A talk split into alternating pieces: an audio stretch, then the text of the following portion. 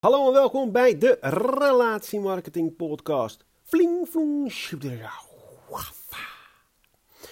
Vandaag wil ik het met je hebben waarom jij ook moet meeliften op de renaissance van een nieuwsbrief. Ik ga je daar zeven redenen voor geven waarom de nieuwsbrief een renaissance beleeft. En met renaissance bedoelen we dus een soort van herbeleving, een soort van eh, herwaardering van het medium. Want je kunt de afgelopen jaren kijken naar allerlei social media en allerlei uh, media. Er is één ding wat altijd hetzelfde blijft en dat is je e-mailadres. En e-mailmarketing is eigenlijk, uh, heeft ontzettend veel mogelijkheden. Maar als je kijkt naar hoe nieuwsbrieven nu worden ingezet en hoe ze eruit zien, dat, dat, voor heel veel bedrijven ziet er nog steeds hetzelfde uit als tien jaar geleden. Dus de mogelijkheden zijn veel groter, maar ook de behoefte is veranderd vanuit de gebruiker. Uh, goed, daar ga ik het over hebben. Eens even kijken. Um, ik ga trouwens voorlezen van een blogje, dus mocht ik af en toe denken, hey, mocht je denken, hey, dit lijkt wel of je voorleest. Dat is zo, ik lees het voor.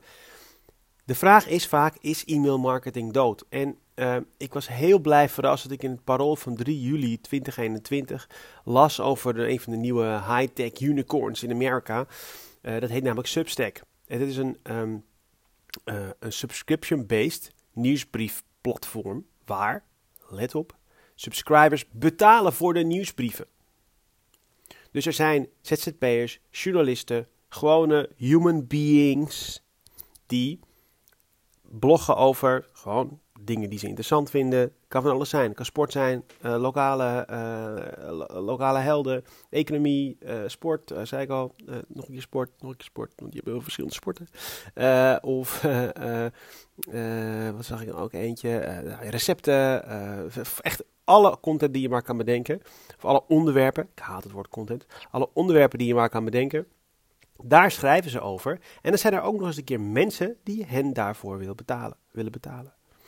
Dus um, niet dat dat nou per se iets is wat jij moet doen, maar je ziet dus dat er een behoefte is aan plekken en aan uh, binding met mensen die jou iedere maand of iedere week, weet ik veel hoe vaak, een bericht sturen. En dat noemen we dan een nieuwsbrief, omdat er niet echt een beter woord voor is, maar dat is dus gewoon uh, informatie delen en dan via de mail. Dus e-mailmarketing is zeker niet dood. Het beleeft momenteel een wederopstanding. Dus eh, sowieso was het even de mooiste dagen uit mijn carrière, omdat mijn visie op e-mailmarketing bevestigd werd in het parool. En um, ik kende Substack helemaal niet, maar het zorgde dus voor dat journalisten zelf weer geld kunnen verdienen door op basis van abonnementen nieuwsbrieven te verkopen. En heel schokkend is die verschuiving naar mensen die willen betalen voor informatie en content niet. Ik bedoel, veel blogs uh, zitten al achter een betaalgordijn. Uh, de Telegraaf die nieuwsartikelen alleen voor premiumleden beschikbaar stelt. En denk aan het Nederlandse uh, Blendel. Maar op het gebied van de nieuwsbrief is dat wel vrij nieuw. Maar hoe kan je dat nou doen? Ik bedoel, stel je bent niet een schrijver. Een van de, mijn favoriete ja, onderwerpen waar ik veel over praat en waar ik veel over nadenk, waar ik veel met mijn klanten over spreek en waar, ik zelf ook me veel mee bezig wil houden, is gecureerde content weet je, jaren iedereen roept altijd dat content king is. Maar CO-blogs, Search Engine Optimization blogs, dus dingen waardoor je hoger kunt ranken wanneer mensen zoeken naar een bepaalde zoekopdracht die betrekking heeft op jouw dienst of product, is niet per se altijd content in mijn beleving. Content is natuurlijk waardevolle informatie, maar het kan ook entertaining informatie zijn die bijdraagt aan jouw branding en die bijdraagt aan jouw uh, presence in niet alleen online, maar gewoon jouw hele presence, je hele branding, je hele personal branding of je huisstijl. Je, je, gewoon, nou niet je huisstijl, maar gewoon je hele branding. En um, dat idee heb ik overigens niet helemaal zelf bedacht hoor, dat, dat gecureerde content. Maar dat komt, dat is mijn visie op wat Gary Vaynerchuk zei. Die claimt dat alle bedrijven eigenlijk media companies moeten worden, dus mediabedrijven. En waarom moet je dan een mediabedrijf worden? Omdat je dan aandacht kunt krijgen aandacht is een van de belangrijkste onderwerpen, of een van de belangrijkste onderdelen van je bedrijf. Want zonder aandacht geen nieuwe klanten. Dus um, ik heb hier ook geschreven, weliswaar verdwijnt de Viva, het blaadje. Maar de behoefte van de consument naar een redactie die informatie zoekt, selecteert en zelfs schrijft naar bepaalde, laten we zeggen, redactieformule, die behoefte blijft. Dus waarom heeft de wereld behoefte aan dergelijke conservatoren? Ehm, nou, dat komt omdat er meer informatie dan ooit beschikbaar is. Weet je, door de enorme hoeveelheid beschikbare informatie op alle vlakken, in alle talen, zijn we het overzicht als consument of als student gewoon kwijt. En dan is het heel fijn als iemand uh, waar jij bij past, hè, niet iedereen is bijvoorbeeld fan van Hans Breuker, te luid, te cocky, weet ik veel. Dus die vinden mijn stijl niks en die passen bijvoorbeeld meer bij een Aardjan van Erkel bijvoorbeeld. Hè, die is meer gewoon een beetje die aardeskunde vibe, aardeskunde leraar vibe. Dus um, het is heel fijn als een redactie of iemand, wat ik zeg, uh, waarvan jij denkt dat hij er verstand van heeft, of in ieder geval waarbij het past bij jou, dat hij die content voor jou cureert. Net als een conservator in het museum een selectie maakt van de beste of meest passende schilderijen van een, uh, van een uh, van één schilderij, schilder, kunstenaar of, van een of rond een thema. En zodat wij als bezoeker lekker achterover kunnen hangen en het over ons heen laten komen als de warme handen van een Thaise masseuse. En voor jouw organisatie of als ZZP'er, dan kan dat eigenlijk net zo goed. Stel je vraag niet, wat wil ik per se weten, dat, dat, wat wil ik dat mijn doelgroep weet van mij? Maar waar heeft mijn doelgroep behoefte aan? En dan moet je dus verder denken naar je eigen dienstverlening. Dus verzamel interessante content en deel jouw mening erover. En ik ga zo meteen in op een paar voorbeelden, dus blijf hangen de comeback van een nieuwsbrief. Denk nu niet, pam, oh, ik ga meteen weer mijn klanten mailen met mijn nieuwste dienst en mijn geweldige successen die ik heb behaald. Dat interesseert niemand echt, geen ene flip. Niks. Die renaissance, die gaat erover, die gaat er dus over dat we willen weten, waar heeft mijn doelgroep behoefte aan? De e-mail die de klant of de prospect of de consument of de lead wil ontvangen, moeten we gaan laden hè, met die branding en dus waarde geven. Dat kan informatie zijn en dus niet alleen bijvoorbeeld informatie over de wet als je een advocatenkantoor hebt, maar het kan dus ook entertainment zijn. Dus stel, ik krijg dus inderdaad uh, uh, van een advocatenkantoor wat ik wel eens in dienst heb genomen, een nieuwsbrief. En het gaat alleen maar over wetsartikelen. Ja jongens, weet je, ik geloof wel dat jullie weten hoe de wet werkt. Want ik betaal godsvermogen. Dus ik hoef het helemaal niet te lezen. Ik heb er ook helemaal geen behoefte aan. Eigenlijk maken zij een nieuwsbrief voor andere advocaten. Voor andere mensen die met die kennis gaan. En ik zal zo meteen een voorbeeld geven hoe je dat dan wel kan doen. Nou, er zijn er binnen dat Substack een aantal Nederlandse voorbeelden van, dus, nou, laten we zeggen, professionele nieuwsbrieven. Dus uh, in ieder nieuwsbrieven waar geld aan wordt verdiend. Of in ieder geval waarbij mensen uh, een following bouwen. In het parool stonden een aantal leuke voorbeelden, waaronder die van er Elger van der Wel. Elger van der Wel. Ik vind dat die ouders niet per se heel aardig waren voor Elger. Uh, een grappige side note is dat ik dus ging googlen naar Elger van der Wel. En dat zijn tweede result, zeg maar, in die suggestiebalk. Meteen stond nieuwsbrief. Elger van der Wel, nieuwsbrief. Dus dan zie je dat mensen daar dus ook naar zoeken. Nou, Elger schrijft al sinds 2015 een wekelijkse nieuwsbrief naar uh, eh, 1400 lezers en hij verdient daar een kleinigheidje aan. Ik weet niet zeker waarom hij er niet zoveel aan verdient. Wellicht dat hij ook niet per se daar, uh, nou ja, anyway. Op mijn website kan je, kan je het interview met hem lezen. Maar een ander voorbeeld in Nederland is uh, Jonas Kooijman. Hij is freelance journalist voor onder andere NRC&L. En hij verstuurt zijn nieuwsbrief naar 4300 abonnees en heeft 350 betalende lezers a 3,50 euro.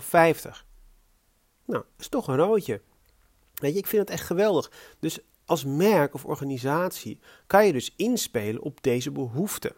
En als merk en organisatie uh, hoef je er natuurlijk geen geld voor te vragen. Nee, je zult eerder moeten investeren om interessante content te leveren aan je doelgroep. Maar die, je ziet dus dat, dat er dus mensen die ik niet kende, Jonas Koolman en dus die Elger, dat die dus een hele volg, trouwe schare volgelingen opbouwt. Dus nog even trouwens over terugkomende op die uh, Elger, dat heb ik niet eens bijgezet, waar die over schrijft. Die schrijft dus, hij schrijft over zijn avonturen, laten we zeggen, over, eh, over zijn leven in de big city.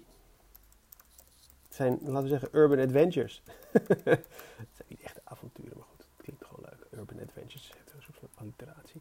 Ehm, eh, en, daar, en daar abonneren mensen zich dus op. Dus moet je voorstellen als je een, een breder doel, een, een bredere, een, bredere uh, hoek weet te vinden.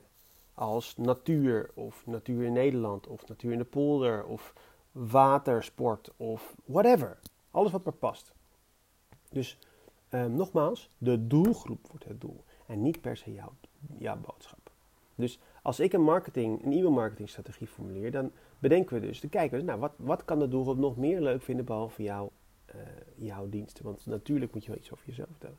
Dus net als ik al zei van over, dat, uh, uh, over dat advocatenkantoor die mij allemaal super saaie wetswijzigingen stuurde, dat moet je dan dus niet doen. Maar de kans is zeer groot dat dat advocatenkantoor voornamelijk ondernemers mailt. Of in ieder geval mensen die goed zijn in hun werk. Want waarom zou je anders met een uh, advocatenkantoor op het gebied van uh, privacy en allerlei andere zakelijke romslompen mee dealen? Dus de kans dat ze ondernemers hebben en, en, en, high potentials hebben, dan kan je dus ook andere content sturen. Dus mij als ondernemer had je bijvoorbeeld blij gemaakt met inspirerende verhalen over andere ondernemers. Zaken die op dat kantoor zijn gebeurd, omdat we nou eenmaal als mensen graag lezen over andere mensen. Uh, interessante podcasts of uh, documentaires die zij tippen. Ehm, eh, of, of hun eigen playlist, afspeellijst. Maar het zou ook een, een heel nieuwsbrief kunnen zijn over goede wijn en lekker eten en tips.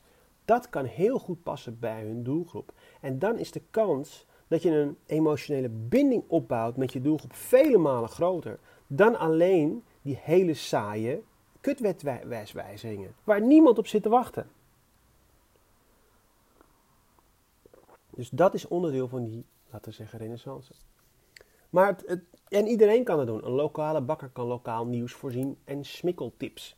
Dus hij kan natuurlijk een deel van zijn uh, van zijn voorraad laten zien. Maar hij kan veel, veel meer vertellen over lokale uitjes en waar je nog lekker meer kan eten. Want je weet, moet ook al weten als bakker, ja, je, koopt een brood en je koopt en dat en that's it. Maar om die binding met die mensen te krijgen, en dat is natuurlijk het uiteindelijke doel. Je wil een band krijgen, een emotionele binding met je doelgroep.